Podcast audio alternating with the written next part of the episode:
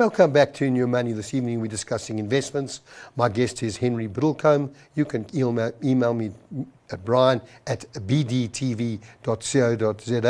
Henry, let's just finish off that. I mean, we talk about global. You mentioned global. You think South African com- com- South African returns could be better. Are you talking about South African companies or South African companies that are global? I'm talking about the South African equity market in general. Um, you know, no matter whether you look at uh, companies that are exposed to South African factors um, or multinational companies listed on the JSE, um, valuations across the board look to be um, pretty attractive relative to history, in my view. Okay, well, I'm now going to allow you to put either your genius or your dunce hat on. So if South African equities do well and, and global equities are flat, where's the RAND going to be in the next 12 to 18 months? Yeah, on balance, I think stronger. Um, you know, fair value against the dollar, for example, I think sits somewhere in the 15 to 16 range. So uh, just on, uh, just off the 18 mark today, I think the rand's cheap. Okay. Right. So let's get let's let me go to some of my emails. Uh, Troll in Bedfordview says, "How do you see the expropriation bill affecting land speculation?" Interesting one, if you think about it, because over the years, money, enormous amount of money, has been in land speculation. Uh, and there have been many successful entrepreneurs. And now the, the bill of expropriation?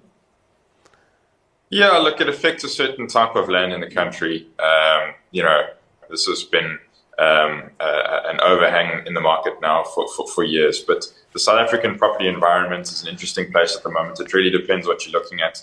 Office space, I think um, there's an oversupply.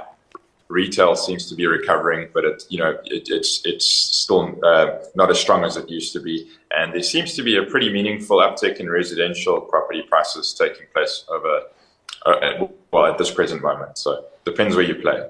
You know, it depends where you play. You play in the Cape, maybe. We, Henry Darren in Somerset West says, We hear the word recession, and please explain what effect this will have on global markets, or is this one of the factors that you believe is already priced in? Yeah, so, you know, one of the things that you, you learn when you're in financial markets is that the market moves ahead of the economy. So by the time the economy is in a technical recession, the stock market will already be pricing the recovery in. Um, so, you know, the stock market's been pricing in a global economic recession for a while now. Um, and that recession has arrived. Uh, um, and, you know, it, it wouldn't surprise me um, if in the next six months, um, you know, we, we, saw global equities start to show some green shoots in, ex- in the expectation of, of a recovery. But, but bear in mind that you're not going to see the type of recovery we saw in 2020, which was a very sharp one um, it's going to be a far more gradual recovery. Rudolf in Johannesburg says, why does a central bank respond with interest rate adjustments if GDP, wage rate, and employment growth are all negative? Yeah, I mean, we touched on it earlier. It's purely yeah. because um, the alternative, which is to allow the rand to depreciate even further, would would have an incrementally um, more negative impact on economic growth. So it's really just about the Reserve Bank weighing up the options and choosing the less severe path. Yeah. Oscar and Belita says if the Fed reduces its balance sheet by letting treasuries roll over, that the Fed does not replace them after expiry, how does that impact inflation and interest rates as opposed to if the Fed sold its treasuries to reduce its balance sheet? Yeah, so you've got to differentiate between the size of the Fed's balance sheet um, and the cost of carrying the debt on its balance sheet. So by allowing those treasuries to mature and by not issuing more, you'll certainly reduce the size of the balance sheet, but that's not really going to impact the cost of that funding meaningfully. So they embark on what they call open market operations, where they actively either sell or buy to put pressure um, or to relieve pressure on interest rates. Um, so ultimately, they have to take an active approach. And that reminds me of South African uh, preference shares. We've had some companies redeem their preference shares and others still sitting on the sidelines. Do you think that's likely to still happen? Or at these high interest rates, doesn't it make much difference to the banks? Look, I think, you know, uh, pref shares had their day in corporate South Africa. There was a time when they made sense. Um, that time has passed. It's a very illiquid market, and that's caused the effective yield on pref shares to spike right upward. Um, so it's become a very expensive form of funding, and that's why you've seen all of these redemptions over the last couple of years. So I don't expect to see any kind of renaissance in the pref share market um, going forward. No, I think it'll peter out. So would you hold, if you were holding prefs now below par, would you hold in, in the hope? Yes, yeah, I think it's been a great place to be. Look, it's difficult to get them. It's a fairly liquid market, but if you've got them, stick with them. Then, Alan in Randburg, what impact will there be if South Africa is grey listed, and what does it actually mean? yeah, it's very complex, um, and I'll point you to an article um, written by one of our economists, Casey Delport, in our, our last quarterly strategy document. But in a nutshell, it increases transaction costs, it increases regulatory complexity, and at least at the margin, um, you know, it, it, will probably result in the loss of um, investments that would otherwise have been made into our economy. So it's it's it's a net negative in many uh, ways. Henry, is it similar to being downgraded?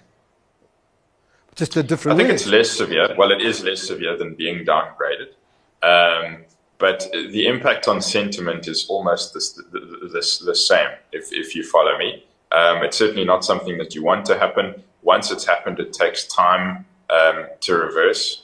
Um, and you know, it, unfortunately, in this in our instance, I think it was very unnecessary. Do you think do you think it's going to happen? Yeah, there isn't enough that we can do by February next year, which is the deadline to mitigate it. I don't think. But what we can do is is um, you know focus our efforts on on on on reversing it. Uh, Mauritius were able to do it in two years, um, and after that, uh, you know they've become somewhat of a financial hub for Africa. Um, so in the event that we can do, achieve the same sort of thing, um, you know, that would be quite positive. But it, it's, it's, it's going to require dedication and effort from the right people. Henry, downgrading means some types of institutions have to sell out of South African shares. Grey listing, does that cause anyone to have to be forced to sell any mandates in any investments uh, uh, plans that you may have invested in South Africa? Does grey listing mean you've got, you've got to liquidate shares? No, so, so, so, so, it isn't. The impact isn't felt in that way. Um, it, it just, it, I, I guess, it, it increases the frictional costs and the regulatory complexity of transactions out of and into the country. Um, and you know, I'm not saying that it won't preclude us from certain capital projects um, because because it may. Um, but again, just at the margin, um, it makes it more costly, more difficult, um, and less desirable to do business in South Africa. And then uh, Mark in Harder Sport says, would you call our market having had a soft landing or a hard landing? And what is your view of markets saying, say, three years' time? I think the second part you've virtually answered. But what about, have we had a hard or soft landing? So in South Africa, you know, uh, I think we, we went into a hard landing a while back, uh, which is, you know, and, and we, we slowly finding our feet. So I'm not concerned about South Africa um, you know, hitting a hard landing now.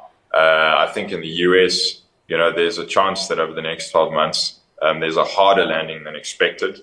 Not the hardest we've seen though, um, but the markets are moving well ahead of that. I think you've taken, you know, if this were a pendulum um, and the pendulum was swinging towards the, uh, the, the, side where you experience the most pain, we're probably almost all the way um, to the left hand side now, uh, and you'll start to see it slowly swing back to the right. Henry, and this American election, the, the, the, the midterm, uh, have any impact on the market? In your view? Uh, yeah, not really. It's not going to change the way I'm thinking about investing.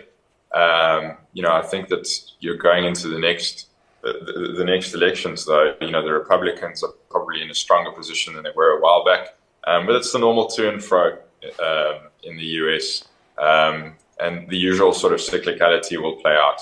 Uh, I, I, don't think that's the overriding factor. I think what you need to focus on is where we are in the interest rate cycle. Um, I think we're probably closer to the top uh, now than we have been in a long time. Um, and you know, I'd stay neutral on equities for now, but it, as soon as you, are comfortable that interest rates have run their course, that's when you want to start I'm going past neutrality and into overweight territory on equities. I think a lot of people have become neutral. When we say neutral, it means just have a lower, lower exposure to equities. Because if you've been saving money and you've got cash and your equities have come down, your, your asset allocation automatically becomes very neutral. Then I want to see if I can get Albert in quickly. He says, as of the 19th of October, the South African retail government bonds rate was 11.25, and I suspect after the NEPC meeting it'll increase to 11.75. Nowhere else do the markets offer these rates. I'm 62 and my only income is from a pension and interest. I have no debt and little appetite for risk. My current net tax rate is 18%. If I invest two and a half million for five years at 11% compound with compound interest, that investment will grow to 442 4602, which is 15.4 effective and 17. This, of course, is before inflation and tax, but with very low risk. My question, therefore, is why wouldn't it be a good investment? It's not a bad investment. So I think it's a very good investment. It sounds like the listener's done his math. Yeah. Um, he's matched his return requirements um, to his spending requirements. And yeah, I think he should pull the trigger. Yeah. Just one thing people need to realize interest gets added to any other income. If you're over 40, 65, you get, I think, 34,500 Rand of tax free income. If you're under 65, I think it's 22.8. So bear in mind, you look, always have to look at the net rate, never the gross rate. You've said 18%, but if you get interest now from your government bond and you add it to your taxable income, will it push your 18% rate up? Always have a look at that. Last one, Naritam in says, with all markets experiencing high inflation and low growth and interest rates continue to rise, how would you modify at this stage a balanced for portfolio, which has always had approximately 60% in equities and now down to 50%. I think you've answered that, Henry. You said be neutral, and that, and I think neutral would mean around about 50%. Would you agree? Well, if neutral is 60%, I would take that 50% up to 60% now. And in 12 months from now, I'd look at maybe taking that 60 to 70. Well, my guests and I have reported back this whole year that there's nothing unusual in markets falling. It happens all the time. I fully understand, as, a, as I'm an investor in the market, that it's very upset, unsettling, and I cannot blame any investor for feeling that the markets will never again recover. The clever money thinks differently, and for every sale that is being made, someone must buy, be buying. And if it's not the average day investor, who is buying the stockers, stocks even at the lower price? Then who is not? It's not, if, it's not as if markets will recover, it's when they will recover. And for those holdings those holding the right stocks in the right industries, for every 2% the market goes up, those stocks will go up three to four times. That is what conviction in shares is all about. There's so much liquidity sitting on the sidelines, waiting for the bell to ring when it's time to buy again. It just not happen. I've been through market disruptions 36 times out of 57 year practice. I'm saying stay invested. Henry, I'd like to thank you for joining me this evening. It's important to note our program is to provide information and should not be construed as advice.